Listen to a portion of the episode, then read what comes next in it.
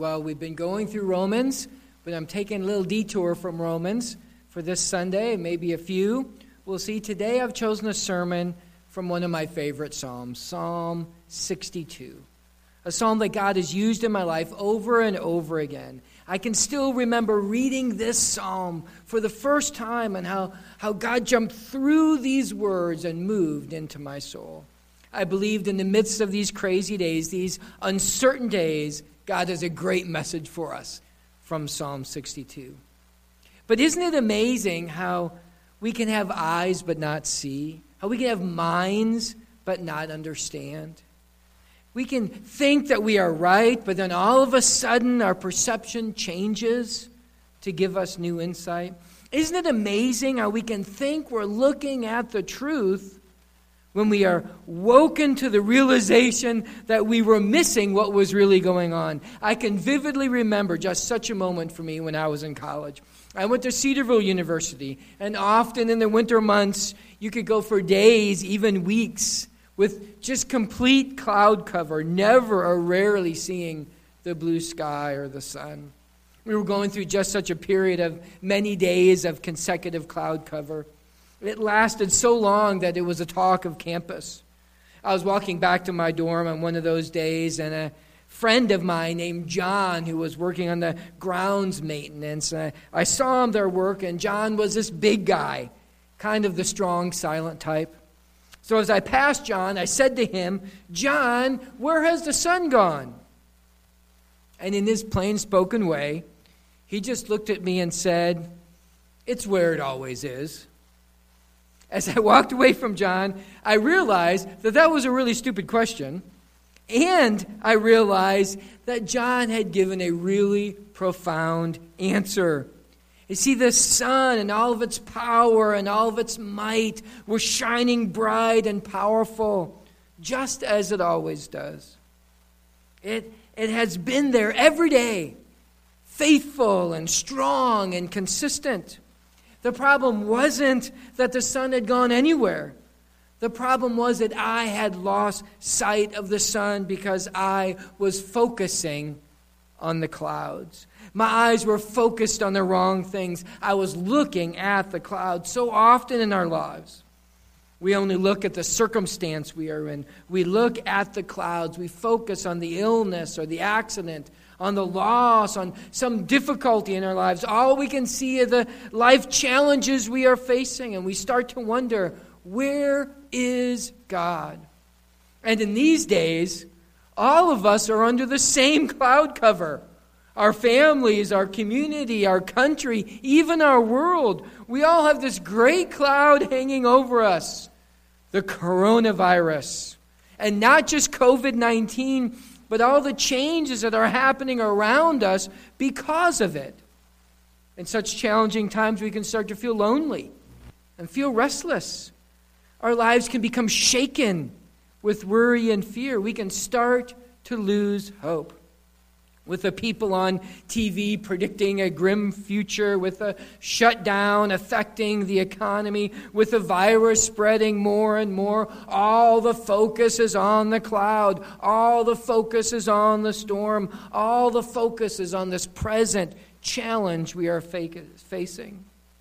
But could it be, could it be that we're missing out on the truth when all we're doing is focusing on the cloud? Because who has been there all along? Who has never left?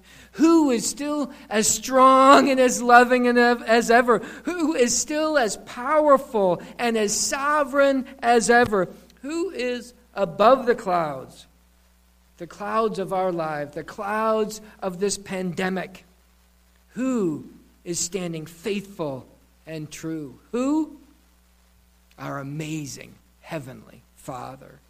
See, the problem isn't that God has left. The problem is that we're looking at the clouds. We're not focused on the one who stands over and above all that we are experiencing. In the very midst of the very hardest times of lives, we can know rest. We can know steadfast love. We can be strong. We cannot be shaken. We can have hope and security and trust in our living God. Today, we're going to learn how to find that hope and rest in our God while in the midst of life challenging circumstances. We will follow David's example from Psalm 62. Psalm 62 can be categorized as a psalm of confidence. So if you have your scriptures there at home, please turn to Psalm 62 and follow along as I read. Psalm 62. The scripture says, For God alone my soul waits in silence. From him comes my salvation. He alone is my rock and my salvation, my fortress. I shall not be greatly shaken. How long will all of you attack a man to batter him, like a leaning wall or a tottering fence? They only plan to thrust him down from his high position. They take pleasure in falsehood. They bless with their mouth, but inwardly they curse. For God alone, O my soul, wait in silence, for my hope is from him. He only is my rock and my salvation, my fortress. I shall not be shaken. On God rests my salvation and my glory. My mighty rock, my refuge is God. Trust in him at all times, O people. Pour out your heart before him. God is a refuge for us. Those of low estate are but a breath. Those of high estate are a delusion. In the balance they go up. They are together lighter than a breath. Put no trust in extortion. Set no vain hopes on robbery. If riches increase, set not your heart on them. Once God has spoken. Twice have I heard this that power belongs to God, and that to you, O Lord, belongs steadfast love, for you will render to a man according to his works. Let's pray together. Now, Lord, we have read your scriptures, your word, your truth, and we ask in a simple prayer that the truth of your word from Psalm 62 would now teach us and challenge us and comfort us today. In Jesus' name, amen. Well, David wrote this psalm while he was in the midst of trouble. David is surrounded by a conspiracy that is focused on taking his kingship away. They're trying to take him down. They're attacking him and they're spreading lies about him. The psalm doesn't tell us directly what the exact circumstances were, but many point to the story of the rebellion of his son Absalom. This time of treason and betrayal that David faced with his son Absalom is detailed for us in 2 Samuel chapter 15 through 18. It was a terrible time in the life of David and for the whole nation when a cunning and conniving Absalom usurped the throne of David, and David was made to run for his life. This was a time when family members were turned against family members, where love and loyalty could mean your death. This would have been an easy time for David to lose his focus on God and to look at the terrible circumstance that he was in, to look at the clouds rather than to look at the sun. But David refuses. And instead, he looks to trust in God and he gives us a biblical example to follow. The first step in finding hope and rest in the midst of difficult times is to proclaim your trust in God. Proclaim it. David begins this psalm with two powerful verses that boldly affirm his trust in God. He first proclaims the sole exclusivity of his trust. His trust is only in God, he says. For he says, For God alone my soul waits in silence.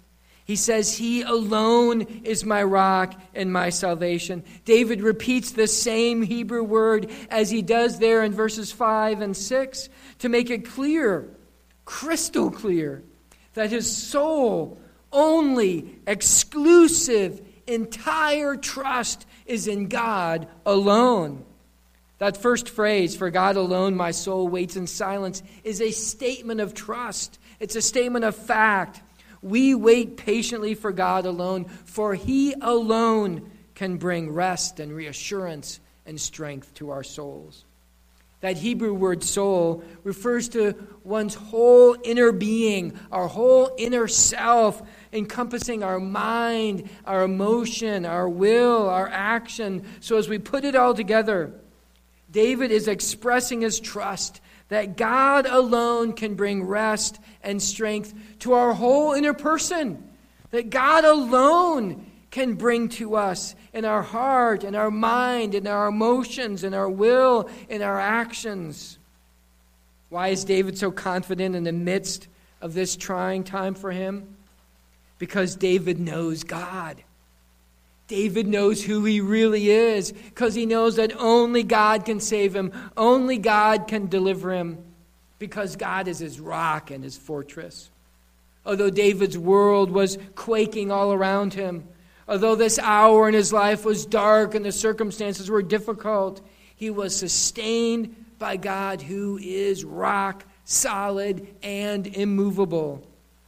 God is stronger than anything this life can dish out. And He's 100% dependable. He's our rock, He's our salvation, He's our fortress.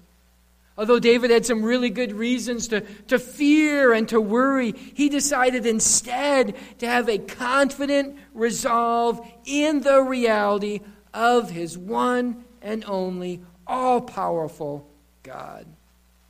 He chose to see the sun behind the clouds. When we are in times of trials and difficulties, where do we focus? Right now, where's your focus? God is the only one who can bring rest and reassurance and strength while we are in the midst of hard times. Do we look to Him, our deliverer, our salvation? Are we so shaken by our circumstance that we can only see the dark clouds of worry and fear and doubt? The first step in finding rest in difficult times is to solely place our focus on the truth the truth of who our God is. Our God is our rock, our God is our fortress. That is who God is. Proclaim your trust. The next step to finding hope in God is to be honest about our troubles. I'm so glad of David's honesty with God throughout the Psalms. It's such an important example to us and how big and how real our God is. David fully believed that God was the sovereign of his life. David fully believed that God was the all powerful, all knowing, all seeing, all loving God. Many of us believe those exact same things about God. But David not only believed it, he lived it. Of course, not perfectly, as we all know. For no person can perfectly live out their beliefs because we're inherently selfish because we're sinful people. And we so easily take our eyes off of God and put it onto ourselves. The challenge for David is the same challenge for me and for you to live what we believe. Since David believed God was sovereign and all powerful, all knowing, all seeing, all caring, he felt completely free to talk to God about anything and everything, to pour out his heart to God. David's theology informed the way he actually lived his life. Folks, our theology is supposed to impact the way we actually live our lives. Since God knows everything, He's in complete sovereign control, He's totally all powerful and all knowing, nothing I say to God is going to surprise Him or offend Him. Nothing. God's not wringing his hands and wondering what is happening. Wow, you know, I didn't see that coming. God's not standing there with his arms crossed, with this scowled look on his face, saying, You didn't ask me that correctly. You didn't use the right words. You didn't say it so pretty. So I'm not going to help you. We don't have to jump through certain spiritual hoops to come before God and to pour out our hearts, to pour out our lives before Him. We believe God already knows it all. He already knows who we are, He already knows who we really are. And He still so wonderfully and graciously cares about us and loves us. God wants us to be honest with Him, to be real. God can see through all the pretense anyway. God knows all the roamings of our hearts anyway. God already knows us, and He wants us to be open to Him, to be transparent with Him about our lives, about our fears, about our worries, about the challenges that we are facing. He wants us to pour out our heart to Him. Folks, think about this. God works in reality. God works with real people in their actual lives. So, for God to do His work in our life, we need to live in reality. We need to be real and honest with Him and with ourselves. So, David talks to God freely about the challenges he's facing. David's under personal attack. His enemies look at him as weak and vulnerable and defenseless. His attackers see him as a leaning wall or a tottering fence. Just one simple push, and David will fall right over. In reality, David has allowed his rule to decay under that unchecked ambition of Absalom. He is vulnerable. They are conspiring to topple King David from his high position as king, and their weapon of choice is their words. It's through lies and deception and hypocrisy that they plan on removing David from his throne. And that's exactly how it happened. David ran from Jerusalem before any weapons were ever used to escape the coup that temporarily toppled his kingship. Absalom was eventually defeated, and David was back on the throne. But these terrible events cost David his son's life and damaged his reputation. Folks, sometimes life is hard. Sometimes from our own mistakes, we suffer circumstances. And sometimes, for no fault of our own, we're thrust into challenging days. Loss of jobs or money, relationships, family, health, a pandemic. Something from outside of us thrusts us into challenging days. Often in difficult days, it's not only the clouds that we're focused on, but with our thoughts so distant from God, we give into anxiety. We give into the fear and the discouragement of the day. So, what do we do at times like that? What do we do when we have set our gaze on the challenge, on the circumstance we are facing, on the clouds? We have to be honest to God with our troubles. We have to try to see them clearly. And to do that, we have, we have to be honest and see them clearly through the eyes of faith, through the lens of truth, through the scriptures. We need to see from God's loving and sovereign perspective. God knew the difficult circumstance uh, that David was in, and David knew that those circumstances were in God's hands. He knew that God was accomplishing his will. He knew that God alone was his refuge. David looked through the clouds to the sun. He looked through the difficult circumstance that he was in to his rock and his fortress and his salvation to his God. It's only when we exercise our faith, it's only when we put our trust into action that we can, in the midst of the very difficult circumstances of life, find rest, find hope for our souls. It is when our theology about God becomes our practice with God that we can see the truth and live the truth. It is when our theology becomes our practice that we can see the truth and live the truth. Be honest with God about the challenges you're facing in life. Break through the storm and look to the sun. S O N. Well, next, we need to inspire ourselves and others to trust. Follow along again here as I want to read uh, verses 5 and 8. Psalm 62, verses 5 through 8. For God alone, O my soul, wait in silence, for my hope is from him. He only is my rock and my salvation, my fortress. I shall not be shaken. On God rests my salvation, my glory, my mighty rock, my refuge is God. Trust in Him at all times, O people. Pour out your heart before Him. God is a refuge for us. These four verses are some of my most favorite verses in all the Bible. What great words of truth about our amazing God. It seems like at first, when you first read it, that verses 5 and 6 are the same as verses 1 and 2, but they're not. There's important differences. The first phrase of verse 1 is a statement of fact. For God alone, my soul waits in silence. But the first phrase of verse 5 is a command. For God alone, O soul, wait in silence. The first phrase describes what David is doing. The second phrase exhorts him to do it all the more.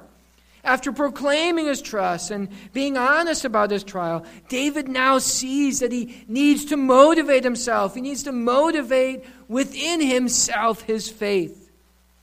He further demonstrates his resolve by changing the word in the next phrase to hope. He's calling upon himself to eagerly hope upon God. That is to anticipate God. David was looking forward to seeing how God is going to deal with the difficult circumstances of his life. He's not going to take matters into his own hands. He is going to wait in hope. He's going to be silent in anticipation that God is going to do what God is going to do. He is going to live by faith. You know, our natural tendency is to act and react solely on a human level, trying to make things happen within our own power, within our own plans. But to find rest for our souls, we need to let God take the lead. We need to act and, and react for sure throughout our difficult circumstances in life. But we need to do that with a godly perspective, founded on the truth, looking to the Son. We need to live by faith. Verse 2 and verse 6 are almost identical as well. There's just one word difference, an adverb. In verse 2, the psalmist says, God alone is my rock and my salvation, my fortress. I shall not be greatly shaken. And then in verse 6, the psalmist says, God alone is my rock and my salvation, my fortress. I shall not be shaken. Do you see the movement of his faith? Do you see how he, so in this psalm alone, how he's become more confident? As David puts his faith into action, his trust in God grows stronger and more certain. As he commands himself, as he instructs himself to wait in silence for God alone, to find a rest for his soul in God alone, as he proclaims his hope in God alone, he inspires himself to even greater faith. He removed the qualifier greater to announce the unqualified declaration I will not be shaken. Have you ever thought that one of the most inspiring people in your life should be you? Let me say that again. One of the most inspiring people in your life should be you. Our negative self talk is one of the most destructive forces in our lives. Oh, I can't. How, am I going to make that happen? What if that happens to me? If, if I only did this better, if I only didn't do this, oh, woe is me. We can so lose sight of reality by focusing on us that not only do we forget God, but we forget what God has already done for us. As followers of Christ, we have been given life. We have life real life now and eternal life to come. The consequences of death and hell have been vanquished. The greatest consequence of our earthly lives has been resolved by Christ, our Savior, on the cross, dying for the penalty of our sins, giving us His righteousness, giving us eternal hope. Oh, beloved, we have a rock solid hope because up from the grave he arose. Jesus has won. Jesus has provided the only way to find true, substantive hope, real, abundant life, totally regardless of our present life circumstances. As followers of Christ, we have life, we have hope, we have love. Look at verse 7. Look at what David ha- has his focus on in the midst of the challenge he is saying. Verse 7 says, On God rests my salvation and my glory and my mighty rock and my refuge is God. Do you know what's true for David? Is true for us. The very God of the universe, the sovereign, all seeing, all loving, all knowing, all powerful God, is our salvation. He's our glory. He's our honor. He's our protection. He's our strength. He's our shelter amidst the storms of life. God is awesome, and He is awesome for us, even in the midst of dark times, even in the midst of hard times. Times that have befallen upon us even now, even in the midst of the storm clouds of life, God is awesome. And He's awesome for you. With His inspired faith that now overflows. See, that's often how faith works. One person's inspired faith lights another person's inspired faith. So David calls out, like a herald walking through town, like a billboard amidst of a busy street, like that emergency broadcast system, right? Breaking into your regularly scheduled TV show or radio show to transmit this most important message. David calls out, Trust in him at all times, O people. Pour out your heart before Him. God is a refuge for us. Beloved, trust in Him at all times. O church, pour out your heart before Him. God is a refuge for us. Wow, what powerful words, what encouraging words, what words of comfort and truth. As David commanded himself to trust, so now he commands the people to trust, to, to pour out their hearts to God. Don't you just love it that part of showing our trust in God is to just be real with Him? To just be real about what's going on in our hearts? To pour out our hearts to Him? What a gracious and loving God we have. David's example of a living faith in the midst of difficult times is an example for us to trust God in all of our times. It's also an example for how we can reach out to each other and, and stir each other's faith. Yes, we're not meeting together in our church building, but we're still the church, and we still need each other. We need now, especially, to do those one another passages in the Bible, to love each other and to encourage each other and to serve each other and to bear one another's burdens and to stir one another up to love and good deeds, to stir up our faith. We're to stir up, to spur on, to motivate, to encourage, to provoke, to help, to stimulate one another's faith. Now, we have to be a little bit more intentional about doing that these days but do it. Do it. Call your fellow believers in Christ. Spur them on in their faith. Pray for them by name. Take your church directory and pray for a page a day. Text them some encouragement in the midst of these difficult life circumstances. Inspire yourself to trust and inspire others to trust. We need each other to become all that we can be in Christ. So I say to you, and so we say to each other, Poland Village Baptist Church, one to another, we say, trust in the Lord at all times. Pour out your heart before Him. God is our refuge. God is your protection. He's your rock. He's your strength. He's your salvation. I mean, how awesome is that? Well, the next step to finding rest for our souls in the midst of difficult times is to be steadfast in the truth. Look again at the scriptures in Psalm 62. I want to read again verses 9 and 10. Psalm 62, verses 9 and 10. The scripture says, Those of low estate are but a breath, those of high estate are a delusion. In the balances they go up, they are together light, lighter than a breath. Put no trust in extortion. Set no vain hopes on robbery. If riches increase, set not your heart on them. We know that in life there are many other options than trusting in God. As a matter of fact, there are many, many options. Millions upon millions, billions of people choose other options.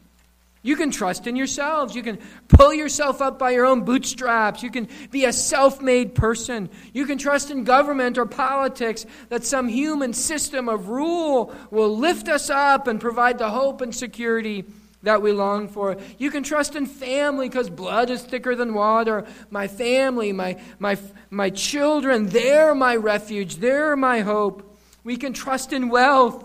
Oh, money is a great answer. We say things like, he who dies with the most toys wins.